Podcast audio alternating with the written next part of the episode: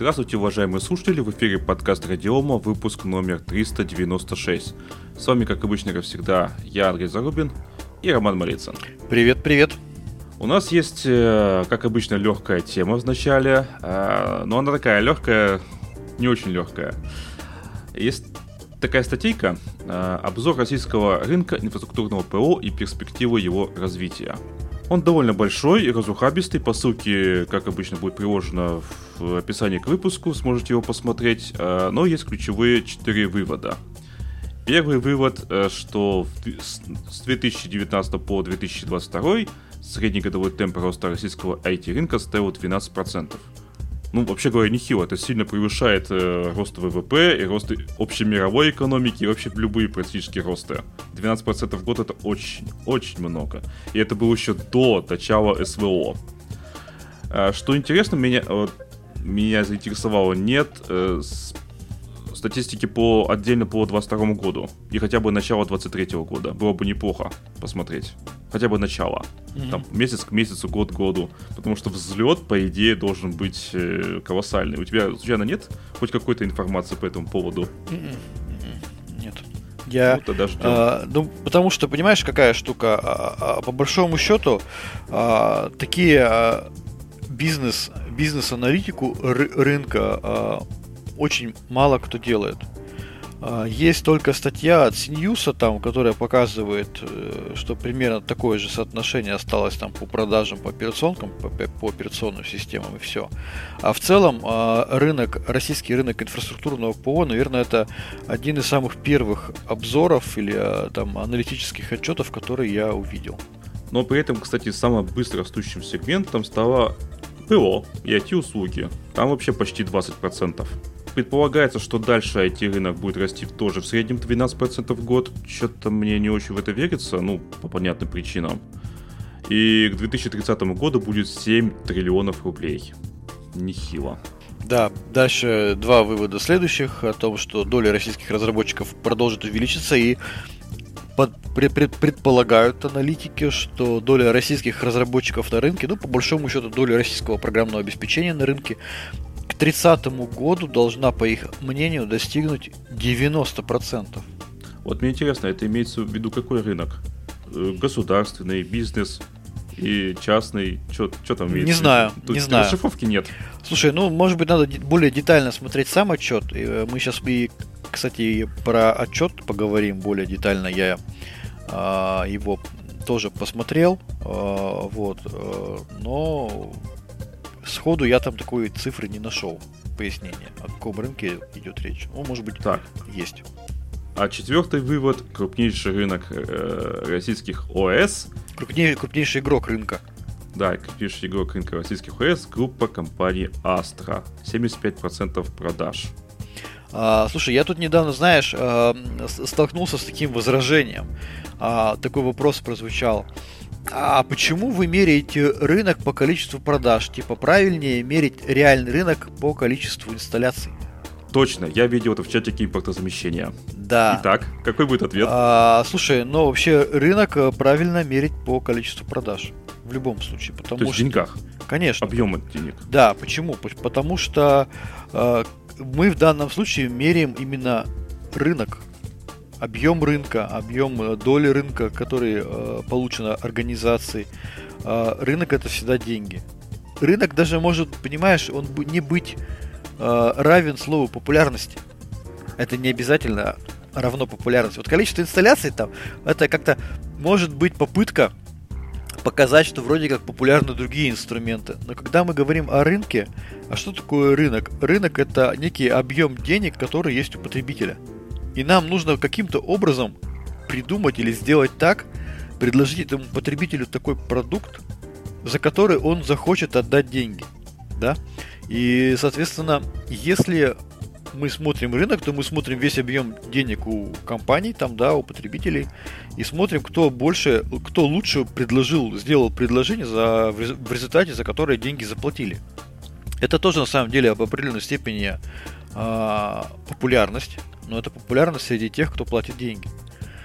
Поэтому я не вижу иного способа э, оценивать долю рынка, кроме как по объему ну, продаж по деньгам.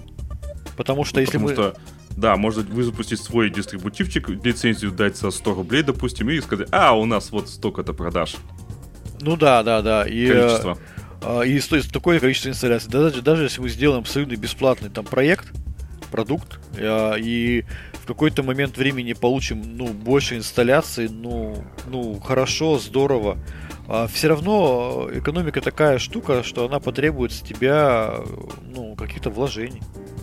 Это же, на мой взгляд, это несколько ошибочное мнение, что если отдать все бесплатно, то люди захотят этим всегда пользоваться, и потом можно там, ну, отдавать там какую-то техподдержку. Э, продавать, точнее, какую-то техподдержку. Почему это, на мой взгляд, ошибочная концепция? Потому что если ты, допустим, ты захватил э, семьдесят процентов объема инсталляций, и делаешь это бесплатно, то на тебя свалится, ну, колоссальное количество запросов на доработки. У людей все-таки свои сценарии.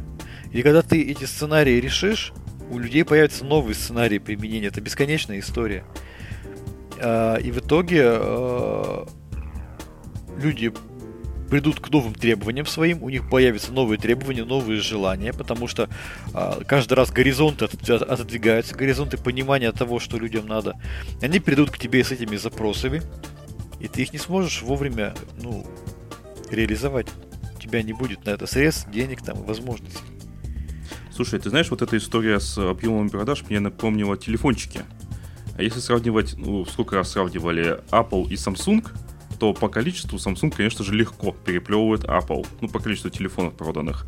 А по объему денег Apple легко переплевывает Samsung. Ну, да, и, собственно, это же довольно-таки просто накладывается на реальную ситуацию. Если из ней у тебя денег в десять раз больше, то ты можешь на исследования, на новые технологии направить в десять раз больше ресурсов. Это как бы, ну, это очень просто. Ну, опять же, конечно, если, если ты исходишь из того, что в обоих компаниях, там, предположим, в Samsung и в Apple, работают, ну, грамотные специалисты, профессионалы, которые знают, как организовывать процесс ар энд ди, новые разработки, там, новые технологии получать и так далее. Но если а, в обоих компаниях грамотные специалисты, но в одной компании а, денег в десять раз больше. Вопрос, как бы, да, кто получит более интересные технологии там за какой-то промежуток времени. Конечно, та компания, у которой больше денег. И она, соответственно, получит больше рынок. Поэтому, как бы, я все-таки считаю, что объем рынка правильнее мерить по инсталляциям. По, по прошу прощения, по... Говорю, оговорка по Фрейду. А, правильно мерить все-таки по объему продаж. А, все остальное а, можно мерить любыми способами. Популярность там можно мерить инсталляциями. Еще я знаю, некоторые мерят популярность операционных систем. Вот это меня вообще просто удивляет.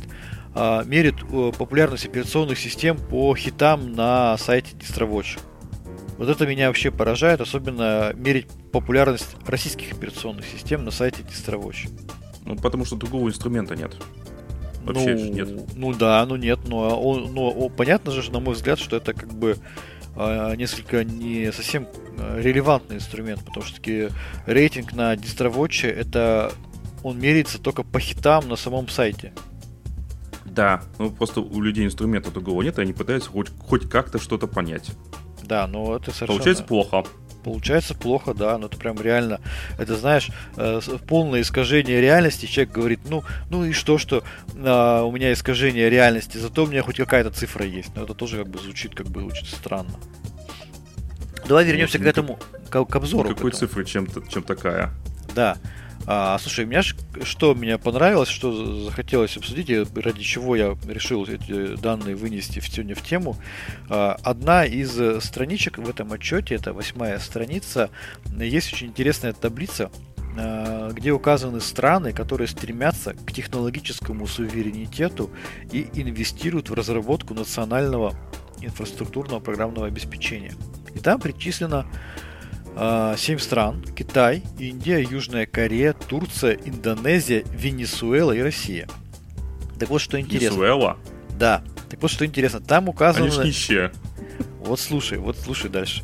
Там указаны э, национальные операционные системы, которые разрабатываются в этих странах в рамках проектов импортозамещения. И о некоторых я даже вообще не знал.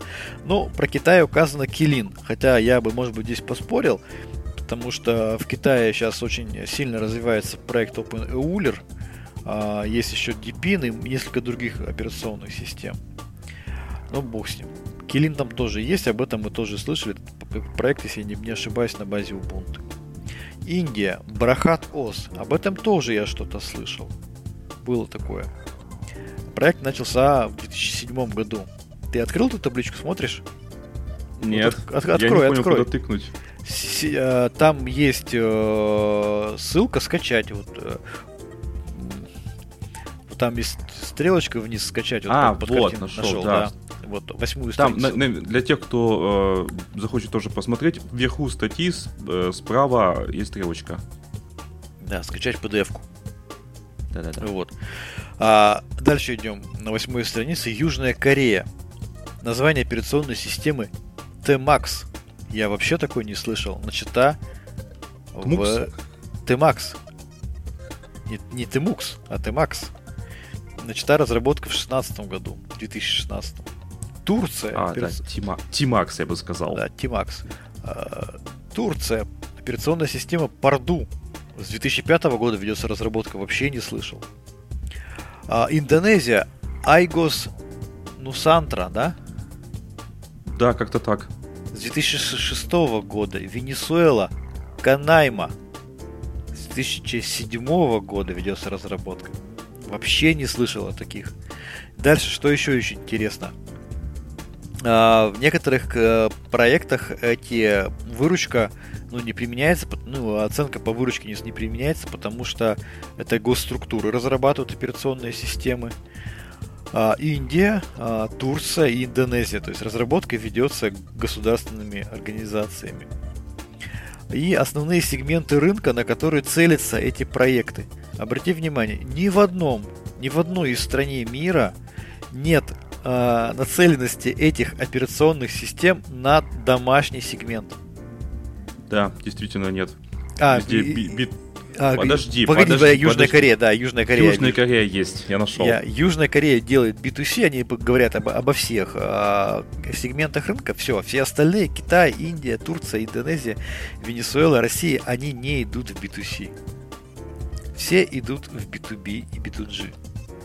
А, Причем я думаю, что в случае с Южной Кореей это может быть такая слишком запальчивая стратегия, и вряд ли так все это получится сделать, так как они это планируют. Ну да ладно.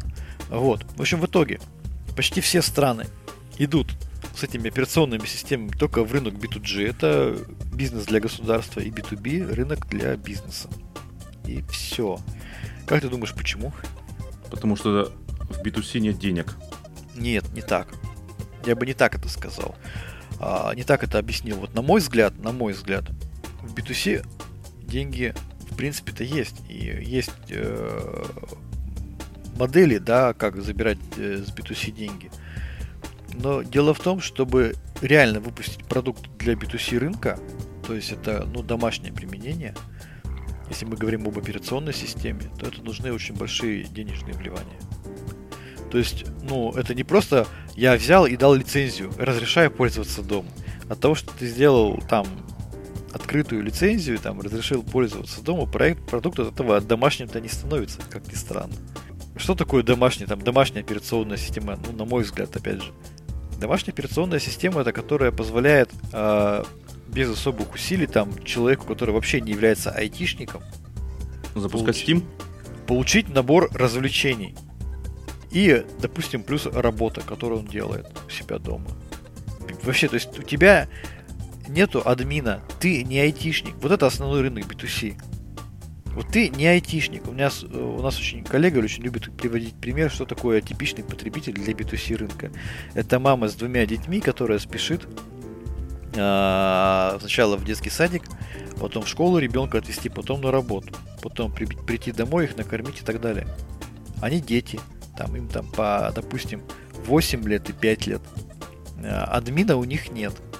И нужно им сделать операционную систему, которая будет решать их домашние задачи. там, начиная от будильника, там, да, и заканчивая там просмотром телевизора, там, кинотеатра, чего угодно. То есть это абсолютно минимальный уровень технических знаний, это минимум действий. Все инструкции должны быть максимум из пяти пунктов, из которых первый пункт — это включить компьютер, второй пункт — взять в руки мышку, там, да, и третий пункт — нажать кнопку, и четвертый — получить удовольствие, условно говоря. И вот для разработки такой операционной системы с такими потребительскими характеристиками, но нужны очень большие средства. А откуда их взять? Эти средства, они зарабатываются как раз на би ту би, на би ту джи рынках в первую очередь. Хорошо, тогда ответь, пожалуйста, на вопрос. Откуда деньги, допустим, у Linux Mint? Ну... Вот у меня Linux Mint сейчас стоит. Хорошо, хорошо. Она вполне себе позволяет ты... то, что ты перечислил. Она позволяет, но если ты, если ты являешься более-менее, ну, подготовленным специалистом, ты же, ты же разбираешься в Linux. И опять же говорю, ты не та основная целевая аудитория, которая и называется би ту си рынком. Это да, мы, мы как Linux-энтузиасты. Слушай, я как Linux-энтузиаст вообще могу работать на... Я даже работал в свое время на Linux вообще без графического интерфейса. Ты понимаешь, какая штука? Мне даже ну, графический... тоже могу, но... Мне, мне даже Xorg не нужен. А, была такая история. А, был... По-моему, это даже я использовал в досе. А, был такой э, текстовый редактор э, «Слово и дело». Он консольный. Да. Вот. Слышал. И, и я на работе, на работе. У меня был какой-то момент времени, у меня заглючил компьютер, я просто запускал с дискетки дос, запускал редактор «Слово и дело», и ты понимаешь, я, я выполнял свои должностные обязанности, я печатал документы на нем. На принтер отправлял, и все.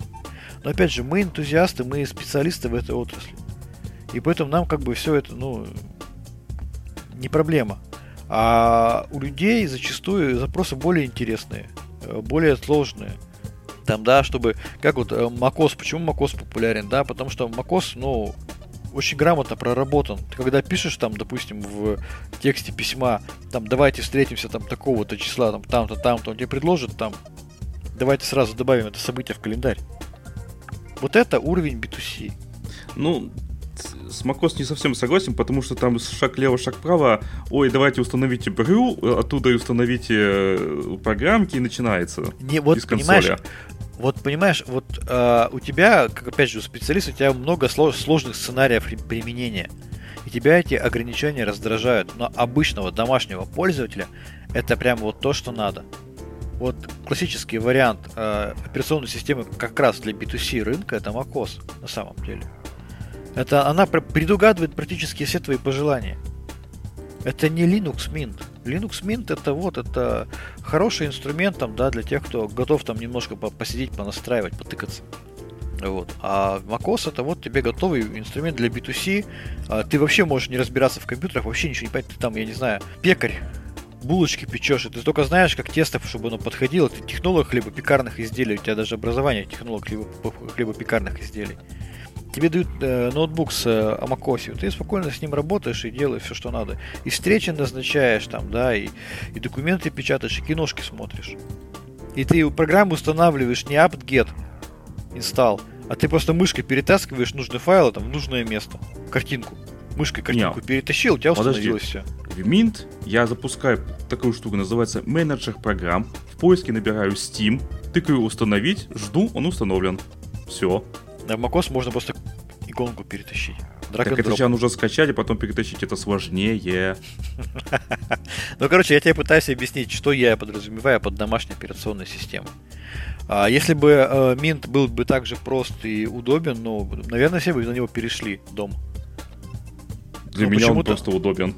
Он ну, очень почти... простой. Ну ты приди вот завтра к какому-нибудь пенсионерам, поставь Mint. Я, конечно, знаю, что сейчас мне скажут, что я поставил Mint пенсионеру и не пользуется. Я вот, знаешь, я а, своему брату... Ладно, я, я, я тебе я... скажу страшное. Ну? Моя мама пользовалась что Ubuntu, что Астрой.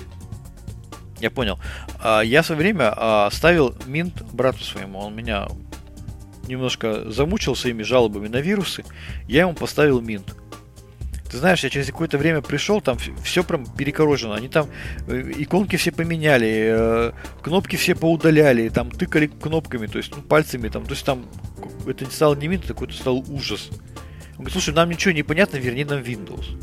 Там, ну, с ребенком, естественно, они. Ребенок там потыкался. Вот, поэтому, ты знаешь, почему-то люди дома, они не очень рады, когда у них стоит Mint, и намного более рады, когда у них стоит macOS. Опять же, я не беру в расчет там специалистов, там, айтишников. Айтишникам понятно. Нам вот дальше. Нет, потому что macOS не позволит себе сломать систему. А Mint позволит уж Linux. Ну, естественно. Поэтому проработка модели домашней операционной системы — это вообще отдельная история. Это намного более сложная, намного более ресурсозатратная и так далее, чем когда ты делаешь для би ту би и для би ту джи. Потому что ты рассчитываешь, что в би ту би и би ту джи у тебя есть админы, которые будут под твои сценарии, довольно-таки ограниченные, настраивать системы. Ты пришел на работу, ты работаешь, ты пользуешься там набором приложений, вот для них там они закуплены, все, за них есть ответственные лица, там есть эс эл эй, там техподдержка, и все, у тебя все работает. би ту си он намного сложнее. Вот и захватить реальный рынок би ту си, опять же говорю, не бесплатные инсталляции, а, допустим, каким-то образом еще убедить людей за это деньги заплатить. Я причем не говорю, что заплатить за лицензию операционной системы, вообще в целом каким-то образом деньги отдавать, там за просмотр кино, там, да, и что-то еще. Любым способом. Вот. Ну, нам, нам намного сложнее, чем просто там сделать бесплатный продукт и надеяться, что его кто-то когда-то поставит. Слушай, ну у нас до сих пор, ты же, мы же с тобой обсуждали, что даже хоть как там у, у, у, рассчитывайся, там, да, рынок, э, точнее, доля инсталляции операционной системы Linux не превышает пять процентов. Вот именно доля инсталляции, да, там у нас считается, мы там разные счетчики считали на интернет-сайтах. Но почему-то выше пяти процентов не уходит свыше, с, с учетом Chrome о эс. Это о чем говорит? Что все-таки Linux, он не разрабатывается как домашняя операционная система. Ubuntu в свое время сделала рывок в этом направлении, и все. И перестала делать рывки туда. Вот. Поэтому я думаю, что би ту си рынок — это немножко другая история, более сложная. Я думаю, наши слушатели сделают один единственный вывод из твоей речи. Домашнего Астру не ждать долго. Слушай, но мы хотим к этому приступиться, но мы хотим к этому подойти, ну, готовыми. Понимаешь, опять же, что значит домашняя Астра? Там, если, предположим, дать лицензию, дать возможность дома, кстати, разрешить энтузиастам, это один вопрос. Это не домашняя Астра, это просто разрешение использовать дома какую-то корпоративную редакцию. Это один вопрос. А именно разработка домашней операционной системы — это другой вопрос. Эти понятия нужно разделять, на мой взгляд. Нужен магазин приложений, как в Минте. Хотя бы с базовыми, там, чтобы Steam поставить, Visual Studio Code поставить mm-hmm. одной кнопкой. Да, да, да. Сразу, понимаешь, сразу возникает, вот надо доработать и это, вот сделайте вот это, вот нам надо еще вот это. Интеграцию с кинотеатрами, пожалуйста, сделайте, чтобы было все удобно. Обязательно тестируйте браузеры на совместимость там, с, с кодированием видео в различных там онлайн-кинотеатрах и так далее, и так далее. Там, знаешь, сразу сценариев миллион при- приходит. И чтобы еще там домашние ноутбуки все работали, там и драйвера все ставились, и, а еще и System Recovery работал, чтобы если что-то случилось, там, да, у тебя система автоматом перезапустилась, там, пере, переустановилась, там, и так далее. Там сразу, знаешь, там куча сценариев появляется, которых нет в корпоративном э, сегменте. Ладно, на этой позитивной ноте давай к следующей теме перейдем. Да, э, кто хочет посмотреть рынок э, инфраструктурного ПО, это не только операционки, это почтовые серверы, виртуализация, смотрите отчет от Strategy Partners, довольно-таки любопытно. Да, и я напоминаю, что у нас серия спецвыпусков по всем продуктам группы компании Astra. Скоро будет еще один. Ждите. Так, да. Следующее. А, чат-боты с искусственным интеллектом. Ну, не искусственным интеллектом, конечно, мы знаем, а языковой моделью. А, тут есть статейка, говорится о том, что они лучше всего проявляют себя в творчестве, чем средний человек. Провели, ну, провели исследование, взяли там двести пятьдесят шесть человек. Интересная, кстати, циферка. А, и они... Ну, проводили исследования, вот с какими предметами, сколько можно э, сделать действий различных. И, естественно, чат-бот отвечал более разнообразно, более интересно и так далее, и так далее. Я считаю, что это тупо перебор. Ну, то бишь, комбинаторика. Вот мы возьмем, допустим, вот там упоминается, допустим, веревка. Что может сделать сверлёвка? Что может придумать обычный человек? Он может придумать только то, что он знает, что умеет, с чем сталкивался, или где-то что-то вычитал. Что может сделать чат-бот? Он может взять опыт миллионов людей, ну или тысяч хотя бы, а не одного человека. И это принципиальная разница. То есть сверлёвка может сделать не десять действий, которые придумает один человек, а сто действий, допустим. Ну, такая, такое себе исследование, по-моему. А ты что думаешь? Ну, я думаю, что с точки зрения все равно а, предложения каких-то неожиданных идей, ну, чат, а искусственный интеллект лучше. Потому ну, что... это такой перебор, потому что ну, да. не в... с сверлёвкой что можно сделать? Много чего интересного, наверное. Я не до всего догадаюсь, естественно. Я обычный человек. Конечно, ну и естественно, человек выбирает с точки зрения какой-то логики, какого-то своего опыта, цели, там, осмысленности этих действий, да. А, но с точки зрения там креатива, в этом плане я считаю, что искусственный интеллект а, иногда и зачастую, может быть, даже дает более интересные, необычные, непредсказуемые а, ответы. И это обратите... не креатив. Креатив — это создание нового, нового чего-то, что еще не было. А это согласен. Комбинаторика. Согласен, согласен, согласен. И обрати внимание, что заголовок-то статьи а, а, говорит следующее, что чат-боты с ИИ лучше проявляют себя в творчестве, чем средний человек. То есть, по большому счету, если ты не являешься там, ну, реально креативным человеком, ты можешь проиграть в плане креатива и, ну, да. я думаю, что это логично. Ну, то есть, если я могу задать, пойти к нему и задать вопрос, а скажи мне, что я могу, что можно придумать там с, с веревкой, допустим, то же самое, что далеко не ходить. Естественно, он даст больше ответов, чем я. Ну, все. Но это не креатив, это не создание нового. Вот. А... И ну, насчет не... того, что это творчество, у меня тоже есть очень большие сомнения, что это можно назвать творчеством. Ну, естественно. Но тем не менее, тем не менее, посмотри, мы все начинаем пользоваться креативными этими нейросетками. Ну да, я уже в прошлом выпуске новостном упоминал, что я для создания картинок выпуском использую Кодински. Да, да. А, слушай, ты знаешь, ты вот просто используешь, а некоторые ведь деньги на этом зарабатывают. Ты ведь в курсе, да, что б- большая часть а, настольных игр, карточек, а, сейчас рисуются нейросетями. Нет, не знал, я не, не, не играю. Ну, я, я, я не буду называть там, да, но бо- большое количество настольных игр, а, где особенно, знаешь, какие-то ассоциативные истории используются, чтобы ты должен какие-то ассоциации на что-либо придумать. Там крайне с- специфические визуальные образы, они необычные, и большая из них часть как раз генерится именно искусственным интеллектом. Потому что настолько как бы объединять там много странного в одной картинке, да, человеку сложновато, потому что все равно находится в рамках какого-то своего там видения мира. А там просто там совершенно какие-то произвольные вещи могут быть, там борщ и космический самолет. Вот, поэтому да, люди на этом деньги зарабатывают, это хорошо, и это прям продается. И столько бы настольных игр, столько карточек бы людям было бы сложно сгенерировать.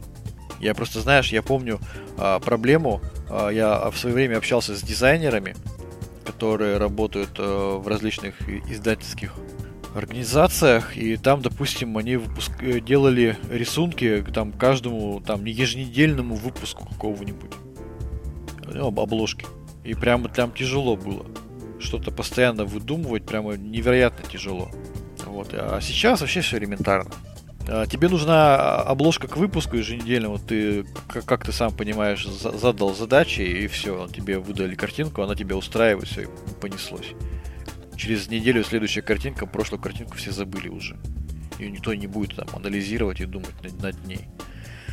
Поэтому я, ну, я не удивлен, что теперь, как сказано в статье, что теперь искусственные интеллектные чат-боты способны генерировать творческие идеи, сопоставимые с человеческими. Понятно, что качество может быть хромать, но тем не менее. Ну да, да.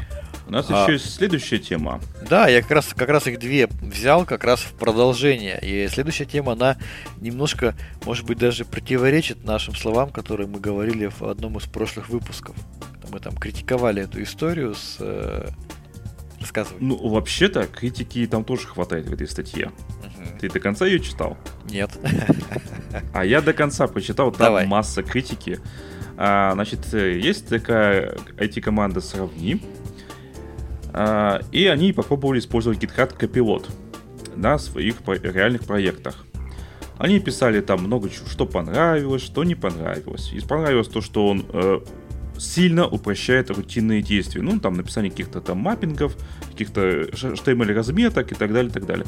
Я полностью с этим согласен. Такие типовые вещи, конечно, эта штука, штуки умеет писать отлично. Я, честно говоря, я сам пользуюсь. Ну, Пов- иногда, такие там... повторяемые. Да, что-то очень простенькое такое. То есть какой-то шаблончик, грубо говоря, накидать, а в который уже сам делаешь там то, что тебе надо. Я это сам пользуюсь для Питона и для Баша. Он неплохо там, если нужно э, сказать... как там мне из такой строки получить такую строку при помощи регулярного выражения. Он пишет нормальную регулярку, которая работает. Ну, со сложными регулярками, правда, у него проблемы начинаются. Но простенький он пишет вообще в лед. Нравится, очень нравится. А дальше из плюсов то, что генерация идей, там полезные советы, предложения на основе существующего кода. Плюс он неплохо пишет комментарии, документацию. Это, да, действительно, комментарии... Я в одном из предыдущих выпусков упоминал, что, ну, ChatGPT, он пишет очень такие человеческие, я бы сказал, комментарии. То есть не видно, что это как будто бот написал. То есть, ну, хорошо читается даже. На русском языке, причем, заметьте, не на английском. А вот этот э, GitHub Copilot, он на английском языке работает. Это важно для меня, во всяком случае. Ну, то есть плюсов масса. Э, из минусов... Работает не идеально, предлагает неправильный код, бывает, это для андроида. Косяки по специфичной разработке, некорректность подсказок, э, угадывает э, далеко не все, что, ну, то, что, что у него просят. Э, не хватает какого-то способа попросить его предложить другой вариант.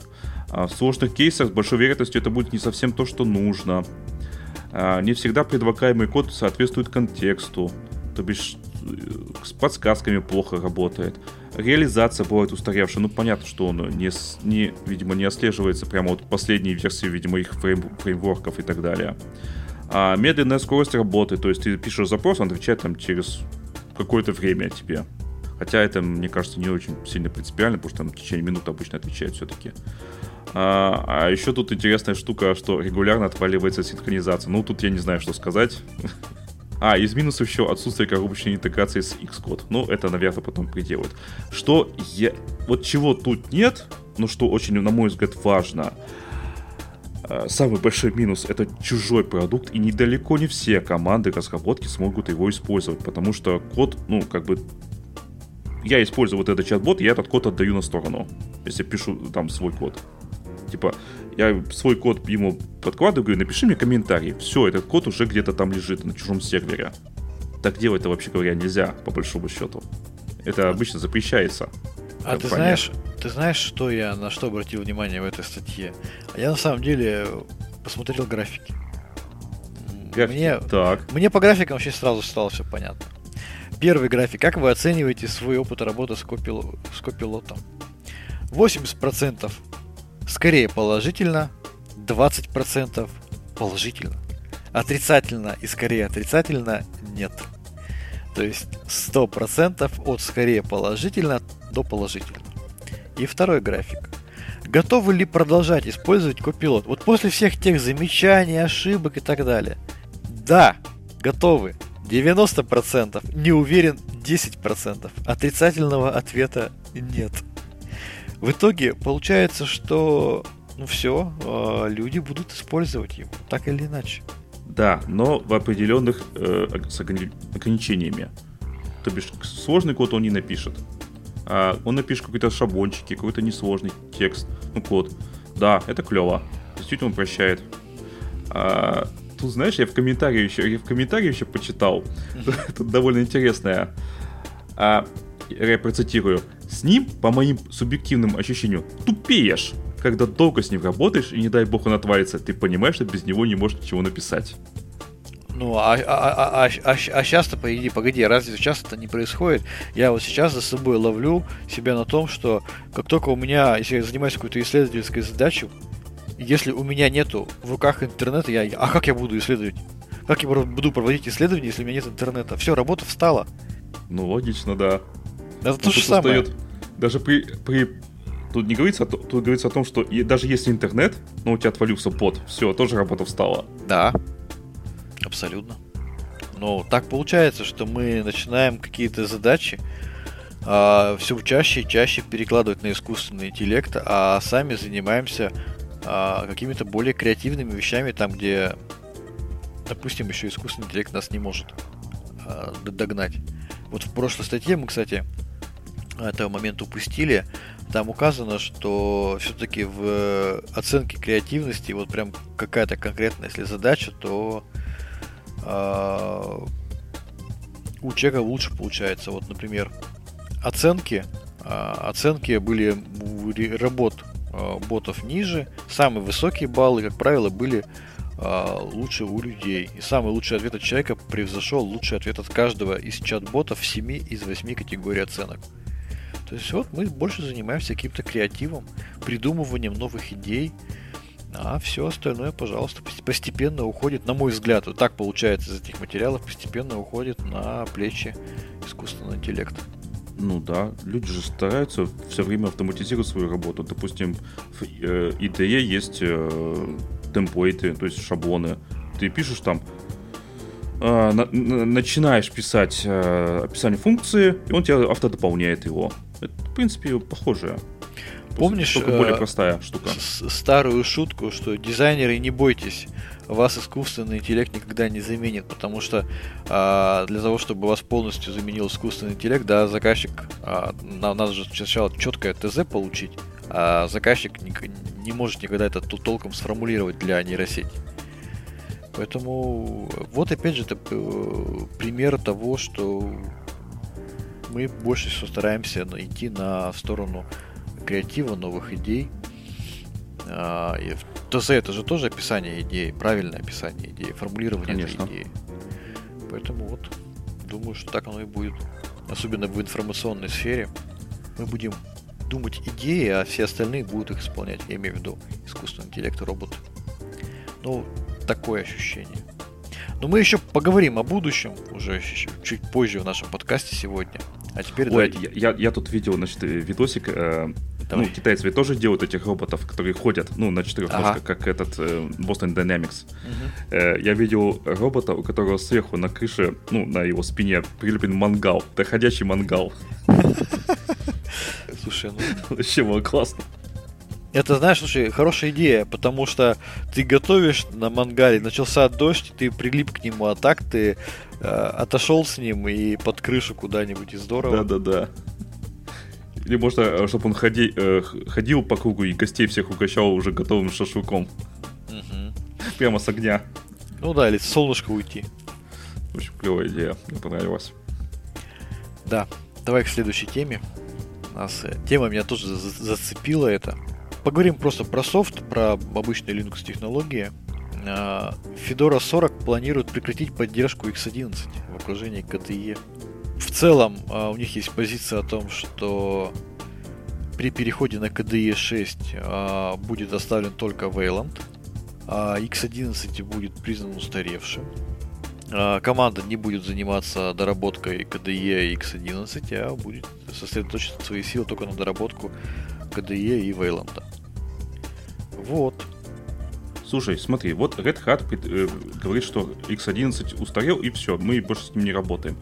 Значит ли это для всех остальных, что они тоже будут посчитать его устаревшим, и в ближайшие выпуски тоже откажутся от работы с ним? Наверное, да. Слушай, да, звоночек такой, потому что все-таки как бы то ни было, Red Hat и, ну, все-таки Fedora это часть, я думаю, считаю, часть экосистемы Red Hat. Это все-таки, ну, определенным образом законодатели моды.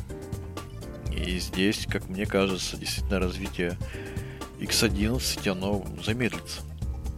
Ну, то не просто Fedora. Тут четко написано, что э, решение полностью удалить его в будущем значительном э, выпуске Red Hat десять. То есть икс одиннадцать, э, Red Hat десять больше не будет. Да, ну. это, это говорит о том, что, понимаешь, на мой взгляд, здесь проблематика с отказом от икс одиннадцать и переходом на Wayland, она гораздо шире, чем просто, там, допустим, поддержка там, каких-то графических сред.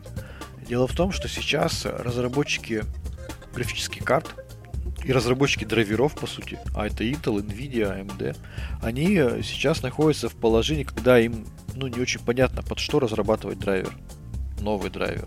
Разработчики арм решений, под что разрабатывают драйвер для видеокарты? Под Xorg, под икс одиннадцать или под Wayland? А у Nvidia уже сейчас есть разработки туда и туда, и Intel есть и там, и там. То есть это как бы, ну, это с точки зрения поддержки железа тоже как бы, ну, усложнение работы. Это поэтому, деньги, да. Да, это деньги. Поэтому, конечно же, рынок в целом, я думаю, будет заинтересован в том, чтобы осталась одна платформа. Рынок не только, это я имею в виду разработчики графических сред, а это еще и разработчики вычислительных там решений, графических карт там, и так далее. Слушай, вот. А вот если Debian тринадцать перейдет на Wayland, Astra перейдет на Wayland? Слушай, там проблем нет с переходом глобально, потому что э, ну, я просто поясню для тех, кто, может быть, не в курсе, почему Андрей такой вопрос задает. Мы до сих пор сидим на икс одиннадцать, на Xorg, и у нас графическая оболочка Fly, она написана на Xlib, то есть она написана на технологиях икс одиннадцать. И напрямую она на Wayland не работает. Но, в общем-то, есть проект XWayland, это некий такой транслятор. Как раз в этой статье тоже об этом написано, что через XWayland осуществляется поддержка запуска икс одиннадцать приложений. И мы, в общем-то, протестировали. Ну, совершенно спокойно работает. Для пользователя вообще ничего не меняется, это незаметно. И нет Пользов... падения производительности? Нет, мы, ну мы прямо так вот до, там, до миллисекунд ничего там не особо не замеряли, но предварительные тесты провели. Э-э- особых проблем нету. Как сказали разработчики, работает все прозрачно для пользователя и незаметно. Учитывая, что сам по себе Fly, он очень низкоресурсный, низкоресурсно емкий. Здесь как бы, точно. Да, проблем особых нету. С Wayland мы работать можем, умеем. Для понимания, вот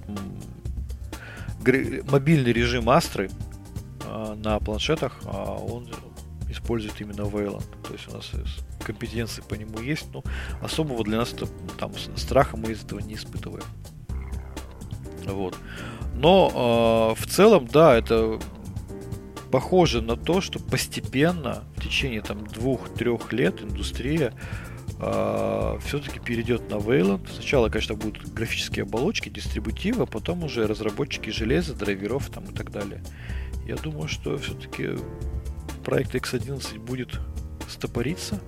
Очень бы не хотелось остаться в числе единственных э, контрибьюторов этого проекта. А у нас наши разработчики активно контрибьютят в проект икс одиннадцать.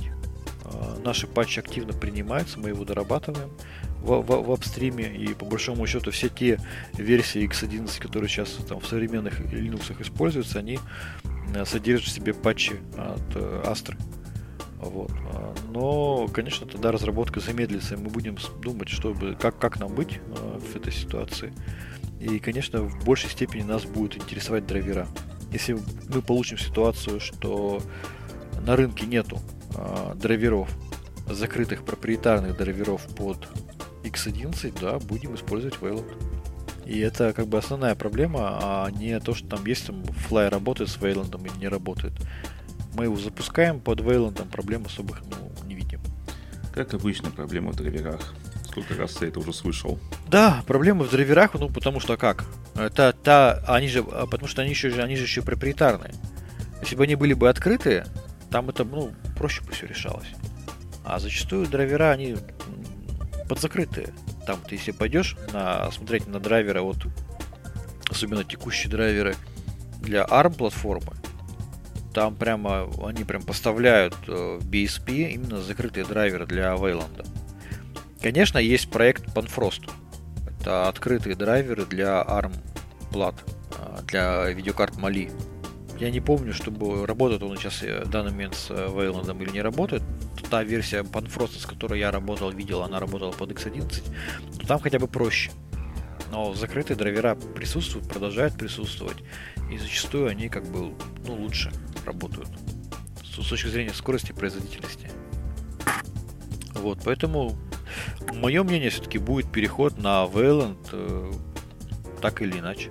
Да, никогда мы от этого не денемся. Только знаешь, все это как-то тянется довольно уже долго.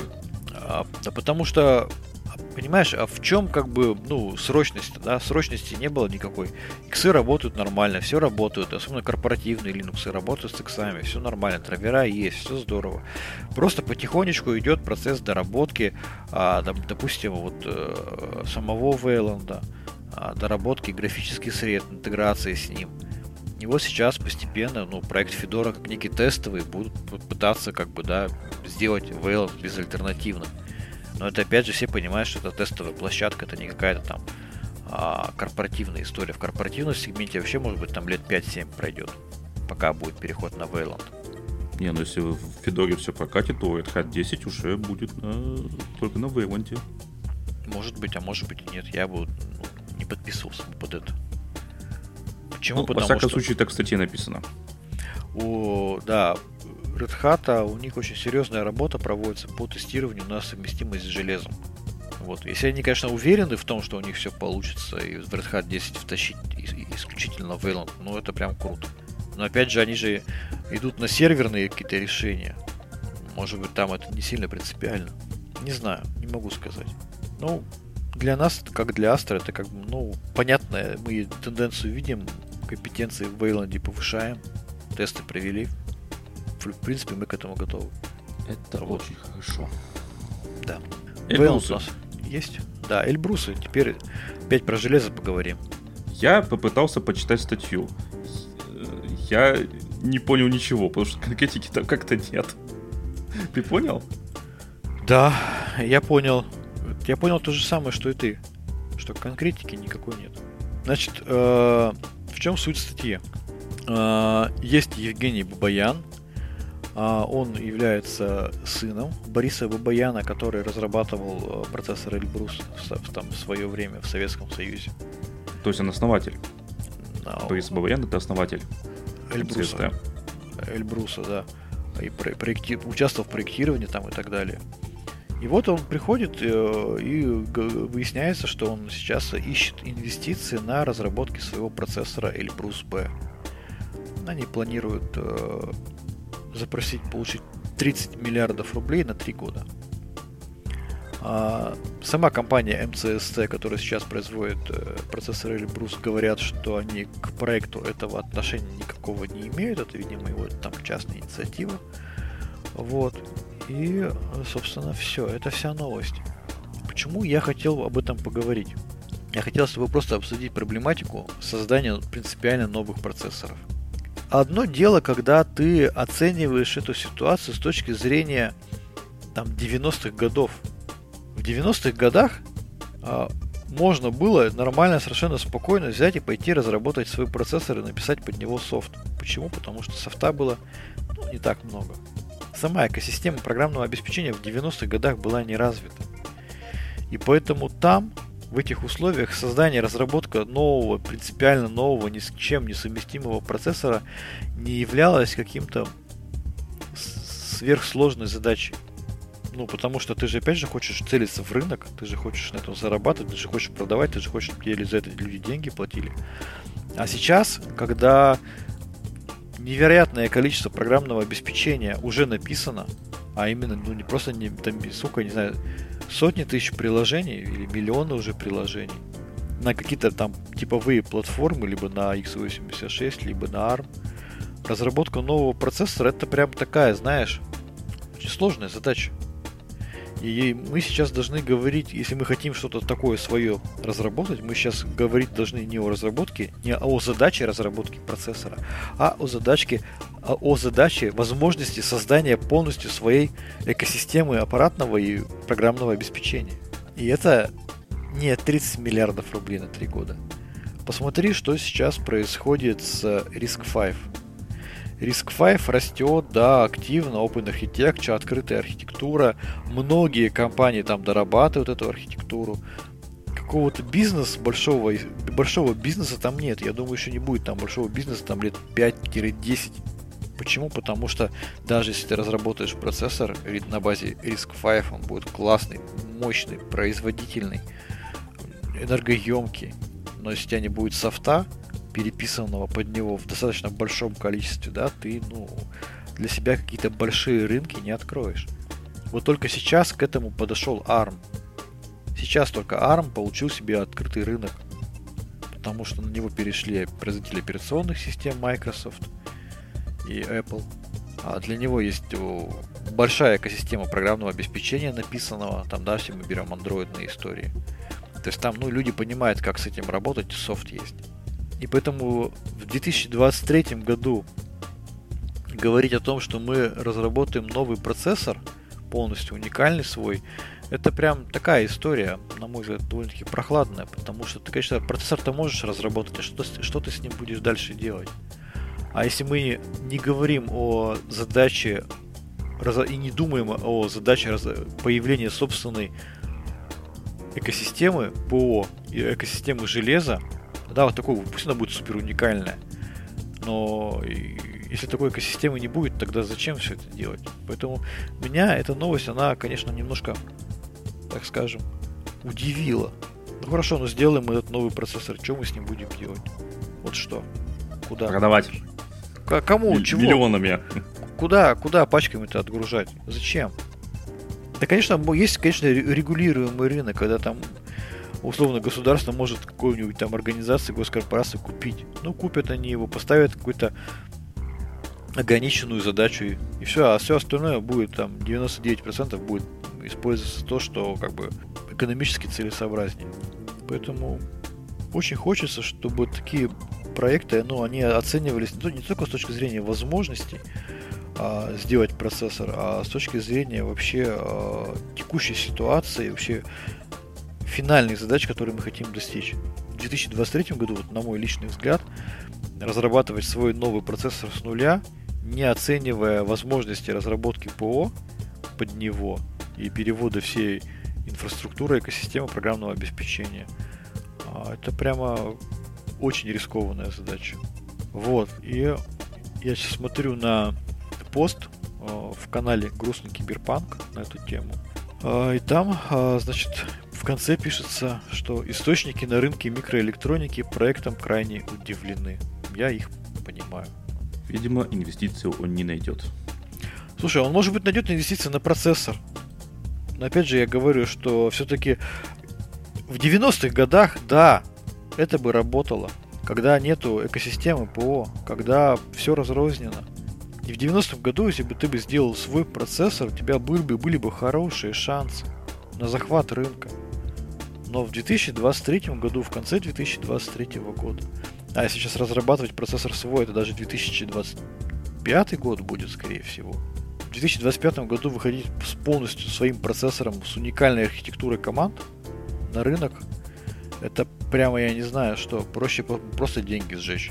Быстрее будет. Ну, на мой взгляд, лично.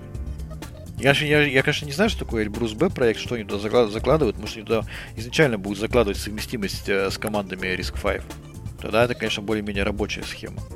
Можно вот купить себе яхту и исчезнуть в тумане. Ну, то есть я к чему говорю? К тому, что разработать процессор можно. Это, знаешь, то же самое. В свое время в Советском Союзе там была очень популярная история, а давайте разработаем свой язык программирования. И в Советском Союзе это прям была одна из самых популярных а, задачек там, для студентов, разработать свой язык программирования. Я помню, даже когда в школе учился, мне в школе преподавательница говорила, вот ты вот закончишь школу, будешь классным айтишником, и вот ты разработаешь свой язык программирования. Нам вот Google сейчас показывает, как нужно там постепенно вводить новые свои языки программирования. Но эта история масштабная, эту историю может делать, ну, такие мегакорпорации, как Google, и то в течение там десятков лет. Тот же самый язык Go, там, да, или проект Flutter. Но не получается так взять просто и по-быстрому разработать язык программирования и всех на него перевести. Это прям огромная работа с индустрией, с сообществом. Огромные вложения там на десятки лет вперед. Тоже, а с процессором еще сложнее. Посмотри, как до сих пор архитектура икс восемьдесят шесть держится на рынке. как долго арм эту, э, платформу, эту, эту отрасль захватывал. Когда уже у всех были телефоны на арме, и до сих пор и на десктопе он не использовался и не используется практически. Поэтому, не знаю я, прям сомнительная история. А, и особенно в, в, в свете следующей новости. Давай перейдем. Следующая новость — это о том, что исследователи смогли взять под контроль квантовую случайность. Исследователи Массачусетского технологического института успешно управляют квантовой случайностью с помощью флуктации вакуума, совершив, совершая прорыв в вероятностных вычислениях с потенциально широким спектром приложений. В чем суть? Мы как-то касались квантовых технологий. На сегодняшний день квантовые компьютеры, они работают с высоким уровнем, так скажем, погрешности. Там есть проблема как раз вот эта... очень высокая доля случайности, там, да, ошибок там, и так далее. Поэтому они сейчас не могут заменить обычные вычислительные модули, обычные э, компьютеры. Есть уже даже версия о том, что, скорее всего, будущее за некими гибридными решениями, когда есть э, просто квантовый блок, который э, выполняет ряд вычислений, а все основные вычисления делает там обычный классический процессор. Но вот в данном случае команда ученых из МИТ достигла того, что смогла взять под контроль определенную квантовую случайность. Я не сильно очень понимаю, не, не сильно разбираюсь в этих технологиях. Если будут какие-то желающие к нам прийти в подкаст, мы можем об этом поговорить, если кто-то из специалистов. Да, но было тем... бы здорово, потому что я тоже в этом, мягко говоря, не силен. Да, но тем не менее, вот давай зачитаем. В данном исследовании команда МИТ продемонстрировала способность контролировать квантовую случайность, создавая управляемый фотонный вероятностный бит, который называется R-бит. Подход может иметь широкие практические применения, включая области комбинаторной оптимизации и квантовой хромодинамики. Сложно, не очень непонятно все это, но тем не менее, как я понимаю, что определенным образом удается сокращать вот эту случайностную, вероятностную историю с фотонными э, решениями и с э, квантовыми компьютерами. И на мой взгляд, это прямо такая интересная новость, которая опять же повышает интерес к квантовым компьютерам. И с точки, с этой, опять же, с этой точки зрения разработка своего процессора российского, она должна вестись, наверное, с учетом ну, последних мировых достижений и тех рисков, которые несут эти последние мировые достижения. Вот. Если, предположим, новый процессор будет там квантовым, на новых квантовых технологиях, то, наверное, да, вот стоит, прямо опережая, да, опережая будущее. Да, но ты, как уже сказал, а что на нем работать-то будет? Но кто на нем работать будет? Понимаешь, какая штука? С, с, в плане с э, квантовыми компьютерами, с квантовыми алгоритмами все плюс-минус сейчас находятся в одинаковой позиции, начальной, стартовой. А, это как бы, да, это вот повторяет историю там, с девяностыми годами. Давайте сейчас делать квантовые процессоры, квантовые компьютеры, потому что софта под них так и так нет. И здесь как бы есть возможность а, начать уже разрабатывать то, что впоследствии можно там адаптировать там, или какую-то там отдельную реализацию. А с существующими классическими процессорами в, в, запрыгивать в этот уже далеко ушедший поезд, мне кажется, это как бы не очень перспективно. А вот квантовые компьютеры, да.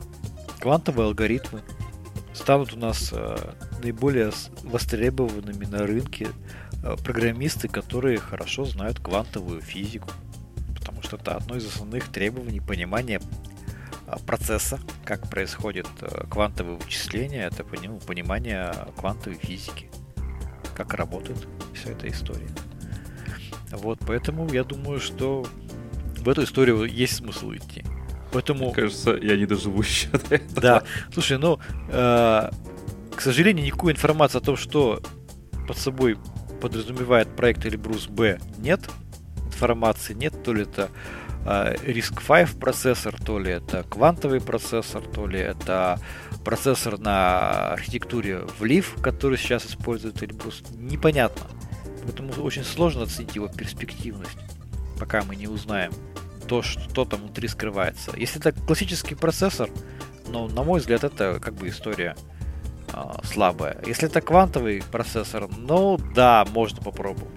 Ну тогда какие там суммы? тридцать, тридцать миллиардов рублей это где-то примерно ничто. Да, но просто я исхожу из того, что ну, Бабаян, он как бы разрабатывал классические процессоры.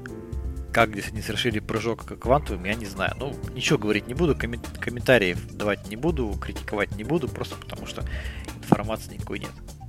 Вот здесь в статье написано: речь идет о создании нового процессора, способного решать большое количество несвязанных с собой вычислительных задач одновременно. В несколько раз больше, чем устройство на традиционной архитектуре. Все, вот какая-то новая нетрадиционная архитектура. Че там, кого, куда, это квантовые, не квантовые. А вот. Ну, будем наблюдать. Да. Ну, на этой позитивной ноте давайте закругляться. С вами был подкаст Радиома, выпуск номер триста девяносто шесть.